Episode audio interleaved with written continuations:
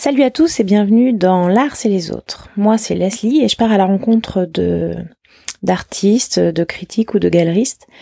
Euh, et mon but c'est de comprendre euh, les milieux de l'art contemporain et de les décrypter pour ceux qui voudraient y évoluer. Alors aujourd'hui, on se retrouve pour la deuxième partie de l'interview avec l'artiste euh, nancéen Victor et on va commencer en grande pompe avec euh, le truquisme. Je vous laisse à notre entretien. Est-ce qu'il y a une question que je t'ai posée un peu par écrit qui t'a, qui, dont, dont tu aimerais euh, un peu développer le... Oui, j'avais j'avais une parce que tu, tu m'avais posé une question qui m'a titillé. Ah ouais? C'est euh, quelle est la définition de, de l'art Ah oui Voilà. Et- La plus simple et la plus, et la plus compliquée. Voilà. Quelle est la définition de l'art Et euh, comme aujourd'hui, euh, j'ai je constate que tout le monde fait des trucs. hein. Parfois le truc c'est une peinture, parfois le truc c'est un objet, parfois le truc c'est une nouvelle euh, forme qui interroge, euh, Mm. qui sait quoi, le design, peu importe. Je me suis dit est-ce que euh, le truc accepte le isme hein? Donc Ouais. euh, le truquisme, voilà. Donc le truc c'est vraiment les, les petits bouts, le- les- ces éclats un peu personnels où où tu sens qu'il y a une vision. Ouais. Et chaque fois que tu vois un, un truc, mais on va dire un objet, une création, tu vois la personne et tu te dis, sera-t-elle capable de faire la suite Hein, Parce qu'on voit souvent, par exemple, il y a, il y a un artiste, il a créé un, un objet qui est magnifique, Un truc. un truc. Ouais. Et d'ailleurs, il te dit, c'est un truc, ah, si je suis passionné par telle ou telle chose, non, mais tu comprends, il faut rentrer dedans, parce que c'est une subtilité, donc t'expliques exactement la subtilité de l'élément. Et effectivement, si tu veux voir dedans une, une suite, ben, elle est impossible, parce que c'est un schéma qui, par lui-même, il est un peu fermé. Et qu'est-ce qui se passe alors si des éléments un peu solitaires? hein, Mhm. Ces éléments un peu de, de, de- c'est comme des navettes spatiales qui tournent autour de, de, de, de la Terre comme ça. Qu'est-ce qui se passe si cela finalement représente une maille et qui est en elle-même, par le fait qu'elle euh, récupère tout ce qui est intéressant, crée une, une sorte de, de matière. Et puis toi quand tu les vois, comme tu peux pas voir d'autres matières dedans, tu dis bah elle c'est comme c'est seul, ça vaut rien. Enfin, c'est un peu élément qui se filme par lui-même. oui. Et qu'est-ce qui se passe en fait si tous ces éléments disparaître sont finalement une maille? Ouais, parce qu'en plus, euh, dans le truc, il y a le truc que tu fais à des heures perdues, quoi. Est-ce qu'on peut créer finalement à d'autres moments qu'à des heures perdues? Je sais pas. En tout cas, c'est vrai que le point de départ, c'est souvent un truc. Oui, c'est souvent un truc, mais en fait, ce qui est intéressant, c'est qu'il continue le nerf de la Ah, ouais. création. Il n'est pas très visible, il n'est pas très clair. Par contre, la chose, à un moment, elle est bien lisible. Elle est, elle est définie, elle est intéressante, en tout cas, elle est magnétique. La personne finit, finit bien, souvent. Mm. La personne finit bien, c'est un peu comme un coup de folie. C'est un peu comme un- une sorte de, de, de- d'emprise, comme ça, sur l'acte créateur. Donc, la personne Ouais. s'applique, va faire, ça peut des trucs dingues. Ça peut- Mais d'ailleurs, quand t'en fais, t'as as beaucoup de mal à donner du crédit à ce, à ce que t'as fait. Mais peut-être qu'il y a une peut-être qu'il y a une déception, c'est le fait que c'est c'est pas une euh, direction, que c'est pas un truc que tu peux refaire des mains. Hmm. Tu vois, il y a une espèce de, de reproche, un peu comme si toi tu as fait une opération sous le cerveau à quelqu'un, tu l'as sauvé, la personne est vivante, la personne est vivante, est géniale, enfin tout le monde regarde, tu dis comment, comment tu as fait avec tes petits doigts, ben oui, je l'ai mis dedans, je malaxé un peu, paf, je suis sorti, ouais, c'est une image. hein. Oui, bien sûr. Euh, c'est une image et puis voilà, la personne est, Oui, du vie coup, est c'est- géniale, guérie, bon voilà, bref, tu dis pas que tu tu dis juste voilà, je sais pas, j'ai j'ai mis le doigt là-bas, j'ai appuyé, bon. Imaginons que la création, que tu crées une œuvre qui pour toi elle est un peu ovni, tu vois, elle vient d'un peu de nulle part, et après tout le monde te reproche de ne pas être ça demain matin. Dans les écoles d'art, on me reproche souvent, euh, oui, les écoles d'art, les artistes sont un peu fous, ils font ci, ils font ça, on comprend rien, euh, c'est n'importe quoi, ils fument trop, etc. Ce qui est peut-être vrai, hein, je dis pas le contraire, mais euh, mais ils ont une attitude quand même des chercheurs, et je trouve que le, le truc c'est souvent un programme. Mais c'est un programme. Le truc, Voilà. tu veux dire la solution Ah, le truc, oui, le le truc. truc oui, en lui-même, oui, aussi ouais. la solution. C'est un Ouais. programme en fait. Sauf que c'est un programme avec euh, une sorte d'expiration. euh. Et moi, j'aimerais bien que cette, euh, que ces éléments, euh, ces ovnis, euh, euh, cette maille invisible, il me semble que ça peut devenir un courant artistique. C'est vraiment une concentration très précise des créateurs. Ça peut être sonore, ça peut être mm, autre chose, Mm. ça peut être vraiment des, des expériences euh, à la limite du sensible concrète. J'aimerais beaucoup euh, voir et avoir une vision plus globale des créations plus ou moins inattendues. Je dis même que dans les collections qui existent aujourd'hui, euh, euh, presque des musées historiques, des éléments, des éléments inattendus, de euh, même les cabinets de curiosité, tout ça. Mmh. Ou les bousillés aussi. Euh... Voilà, les bousillés du, du, Mm. travail que tu que tu connais si bien, verre, dans le verre et tout ça. Donc tous ces éléments, et, ben bien, euh, peut-être qu'ils représentent finalement une un vrai monde. Et quel joli défi serait de, de les voir un peu plus et se dire, bah tiens, c'est ça le nouveau courant. Parce qu'on a toujours reproché, par le courant, on voulait toujours que ce soit une technique, une façon de faire, euh, Ouais, tout à fait. on fait ceci, on fait cela. Mais si... Ou alors, euh, ce qui est un peu pareil, d'être contre une technique aussi. Oui, ou alors un contre-courant, oui. Mm. euh, Les hyperréalistes contre qui sait quoi. Mm. ou- oui, mais euh, et qu'est-ce qui se passe si aujourd'hui? La maille, elle serait ce type de concentration dingue, peu de projets fous. Et, et je trouve que même l'idée des collections aujourd'hui, euh, des gens qui font des collections un peu inattendues, c'est à peu près ça. Par exemple, quand tu me demandais quelle est la, la façon de, de, de survivre aujourd'hui, me semble que ce qui est important, c'est faire survivre ces idées les plus Ouais. fous, tu vois, les plus difficiles, mais aussi dans la justification. C'est-à-dire, elles sont injustifiables. Elles n'ont pas euh, un terre favorable. Elles n'ont pas la terre favorable. Elles n'ont pas quoi? Une terre favorable, un Ouais, terreau ah oui, favorable. oui. Donc, ils n'ont pas une, ils n'ont pas un cadre de vie qui est privilégié. Ouais. Donc, tu, tu es obligé un peu de mettre un peu de, des engrais, tout ça. Ouais. Donc tu es obligé de, de préserver. Et puis en même temps, euh, euh, je- pense qu'aujourd'hui on a une, une responsabilité. Moi je me sens souvent responsable quand je vois un élément comme ça de le préserver. C'est pas le mien parfois. hein. Et je me dis, euh, Oh, telle personne a fait ça, mais c'est un peu dingue. Hmm.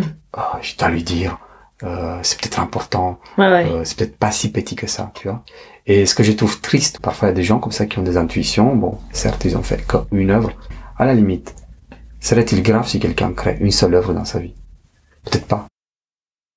Et on voit bien avec des plutôt des grands collectionneurs, eux ils se rendent compte quand une chose a un projet tellement tellement serré au niveau du, du de l'importance Ouais.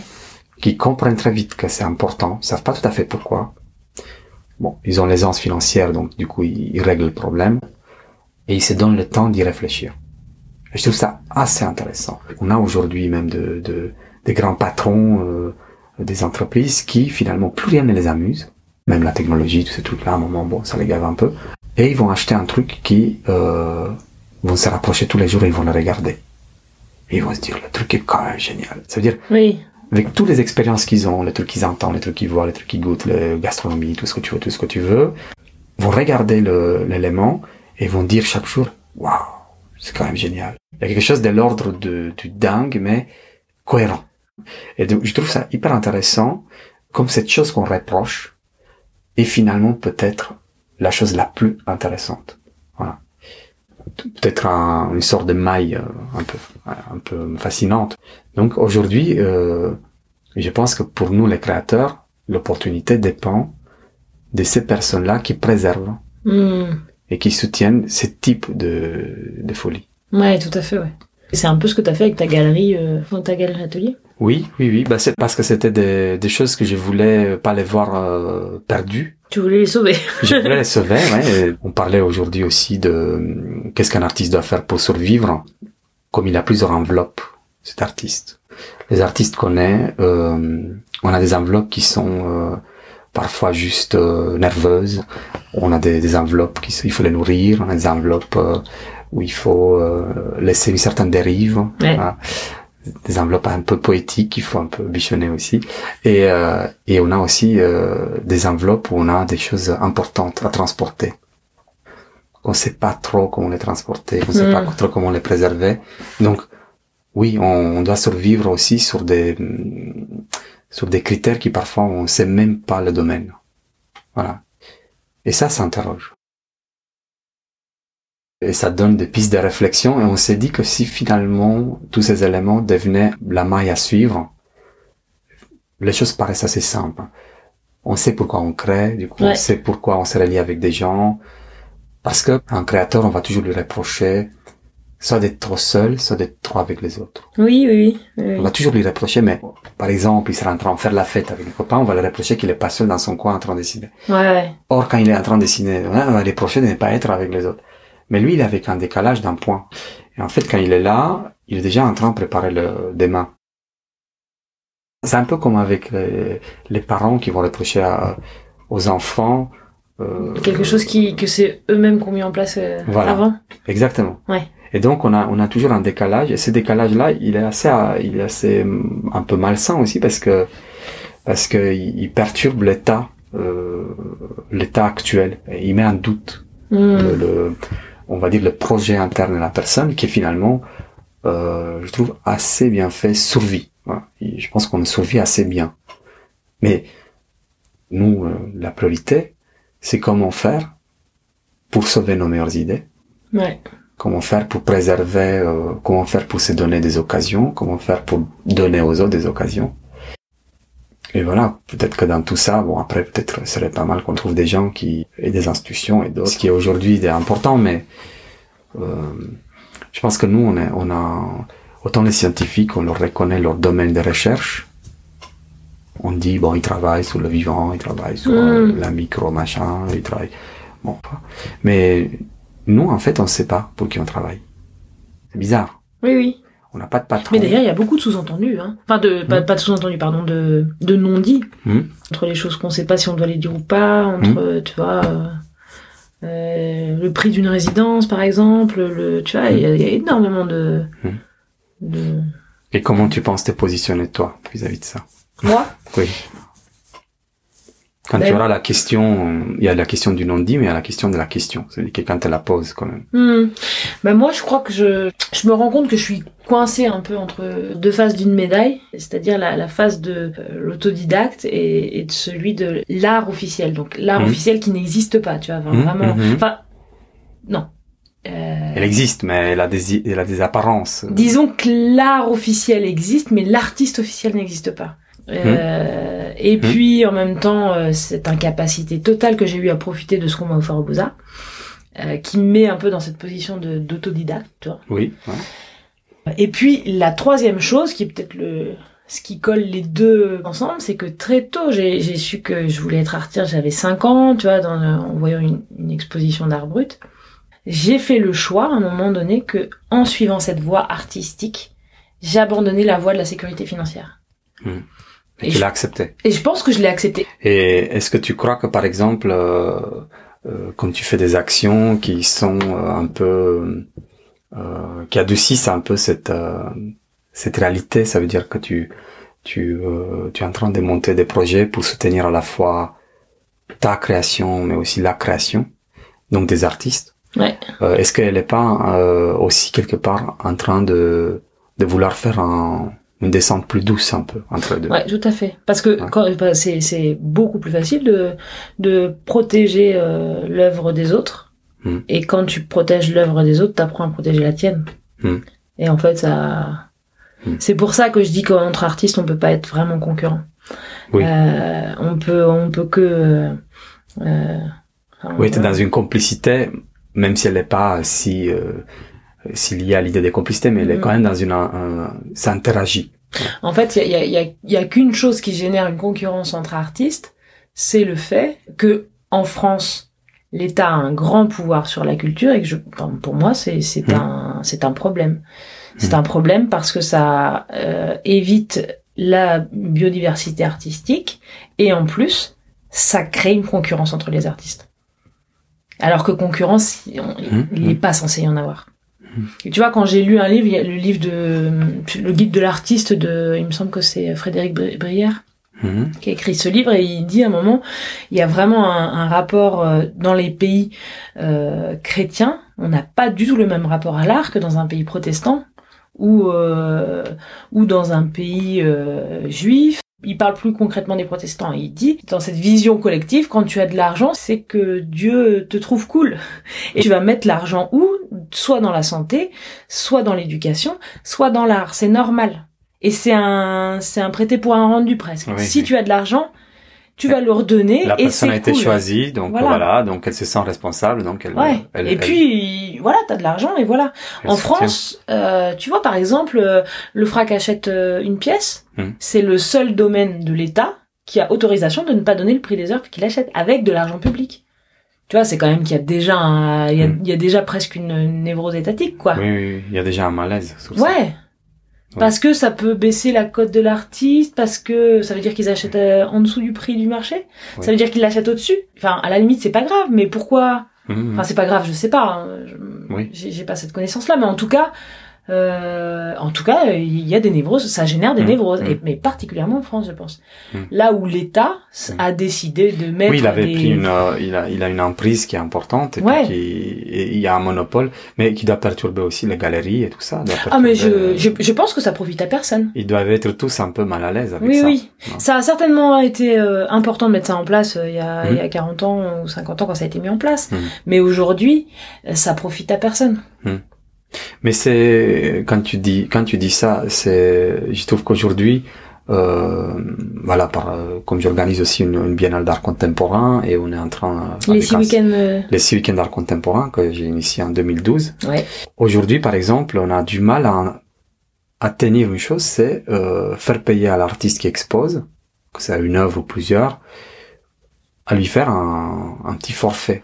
Pour Là. venir exposer, tu veux dire Oui. Mm. Ou qui reçoit quelque chose un peu comme un droit d'exposition. On a appelé ça comme ça parce qu'à un moment, il, y avait une confusion entre droit d'auteur et droit d'exposition. Droit d'auteur, c'est, c'est autre chose. Donc là, j'étais en train de, d'échanger avec la FRAP, la fédération qui réunit beaucoup d'associations de- d'art contemporain.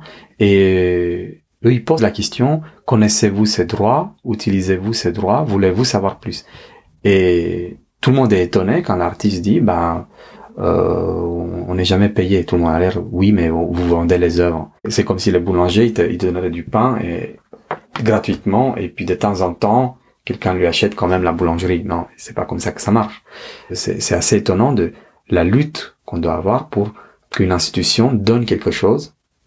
En plus, par le système associatif, on a le droit de recevoir, donc on oui. peut.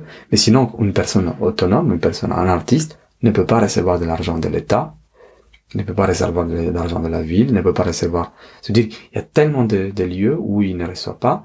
Et euh, Alors que les médiateurs sont payés, que les gardiens Oui. sont payés, que Oui. les encadreurs sont payés, ils vont que, payer tous les techniciens, que les tout à fait. tous les techniciens du monde, ils vont les payer tous, et à la fin, euh, il y a tout ça. Et en plus, on ne doit pas montrer la, le, le- et là, ça, ça complète parfaitement ce que tu dis.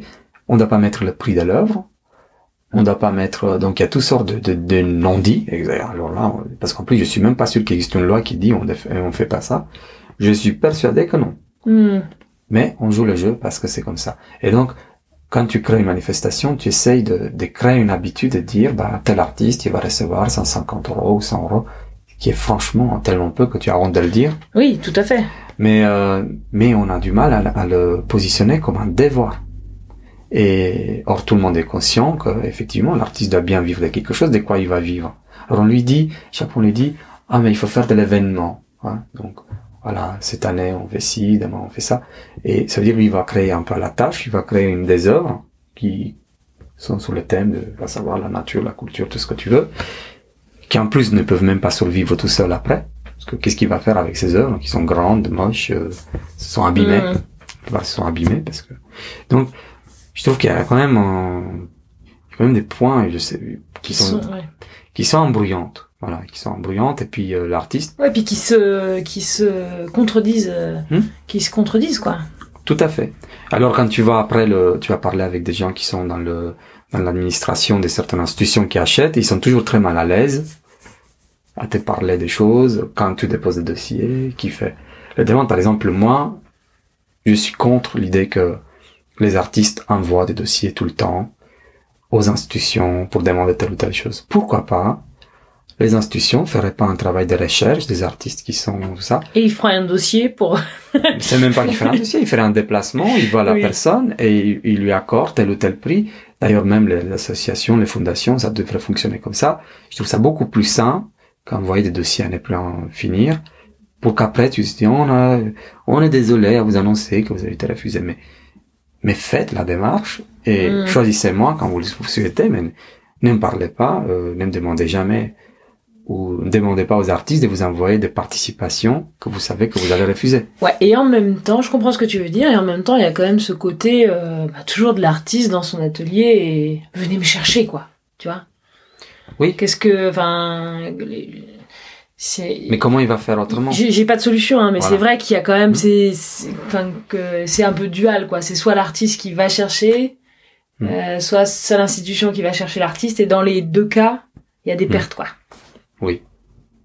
Et les gens ne sont pas forcément payés. Donc c'est ou alors, ou alors je sais pas, euh, on considère que les artistes euh, ont une, euh, une, une, une somme Hmm. à l'année parce qu'ils ont fait tel ou tel. Il y a, des, il y a bien des, des scientifiques qui sont payés parce qu'ils ont fait autant de Telle, telle manifestations à l'année. ouais, tout à fait, tout à fait. Pourquoi les artistes, euh, surtout que c'est pas des millions non plus, il faut pas déconner.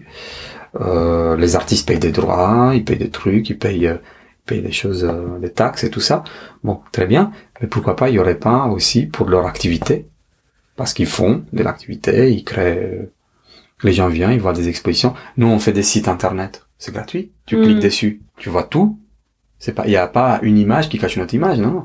Tu cliques, tu vois un truc, tu agrandis, tu peux même la glisser sur l'ordinateur, tu peux la regarder plus tard. Tu vas en exposition, ben tu sais tout est gratuit. Bon, sauf des institutions qui sont payantes, mais c'est pas la faute des artistes. Hein. Mm. Ils exposent dans des lieux qui sont payants. Mais euh, ça veut dire que le que les artistes souvent ils montrent tout sans rien. Ouais, tout à fait. Mais bon, un musicien il va faire le concert en entier pour dire après ah non mais si vous voulez vous mettez un petit euro. C'est pas l'église hein. C'est pas. C'est ça. On n'est pas à la cathédrale. On fera une messe. La prochaine Oui, c'est ça. On fait une messe artistique. tu vois, par exemple, il y a une chose aussi que si tu fais un truc podcast, c'est intéresse-toi aussi à ça. Euh, aujourd'hui, le livre numérique, Eh oui. le livre numérique, il y a un vrai boom avec ça. Ah bah oui, c'est super. Hein. Et bientôt, J'ai commencé à en écrire. J'ai fait un carnet, euh, un carnet d'œuvres. C'est-à-dire, euh, Mhm. c'est un carnet où Mhm. euh, tu notes tes premières impressions, tu peux revenir dessus, tu colles quelques photos ou où tu Oui, notes. tu développes euh, vraiment une histoire de la chose. Et qu'est-ce que qu'est-ce que t'as ressenti? Qu'est-ce que t'es parti de quoi? T'es arrivé à quoi? Mhm. Et puis ensuite, euh, les- tu sais à chaque fois, à chaque fin Mhm. de truc, euh, quel temps t'as passé pour pouvoir budgéter mieux, euh, arriver à Mmh, voir euh, quel texte t'as écrit, et par où je suis partie, tu vois, qu'est-ce que ah oui, tu as créé une sorte de, de- Oui, tu t'as créé un- une liste, enfin comme, une, comme un parcours. un carnet d'atelier, ouais, comme un parcours, comment tu adaptes, tu as vu le truc, tu as dit, ah, il y a un problème, il faut Ouais. régler ça, ah, on a telle entreprise, ouais, ouais. on a tel problème, tel problème. Exactement, tel quel fournisseur, j'ai- j'ai- quel, Voilà. euh, tu vois. Donc tu, là, tu l'appliques euh, sur la création. Ouais, ouais, exactement. Et puis quelle euh, quelle personne j'ai appelé Il y a aussi ça moi qui me je me rends compte, tu vois. Il y a des gens, j'en ai peu quand euh, ils ils créent de la création. Il y a des gens quand je suis bloquée, ça peut me faire que du bien, Oui. tu vois. Je comprends.